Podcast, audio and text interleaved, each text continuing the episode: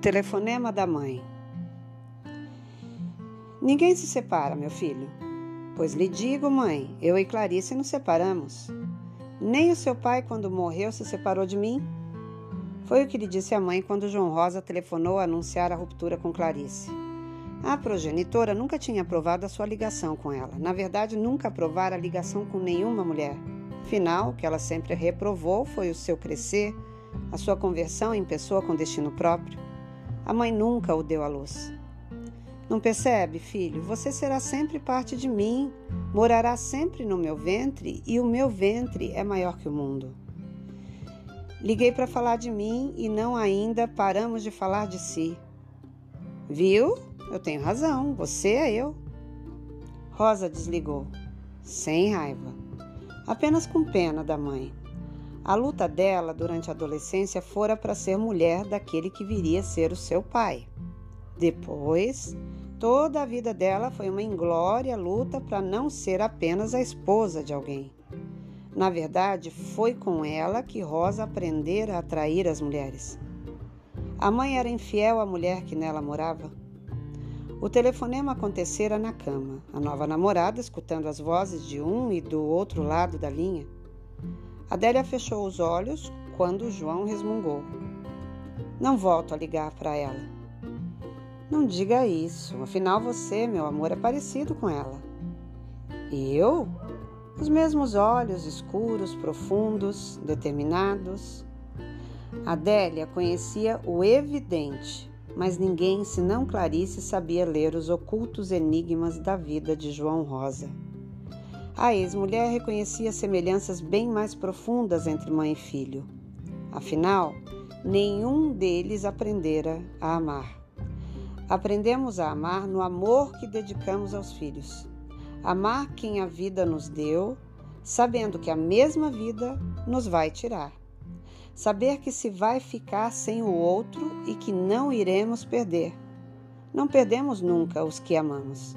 O amor está para além dessa contabilidade. Sabe o que ela me disse? Ela quem? Minha mãe, quem havia de ser? Pareceu-me que de repente estava pensando em alguém mais. Minha mãe disse que as minhas relações com as mulheres morrem no exato momento em que começam. E disse mais: que se o amor morre é porque já estávamos mortos antes. Espantamo-nos que Cristo tenha ressuscitado ao terceiro dia? Ele demorou foi muito, afinal todos renascemos no mesmo instante em que morremos. Assim falou a mãe de João Rosa. Morreu o seu amor por Clarice?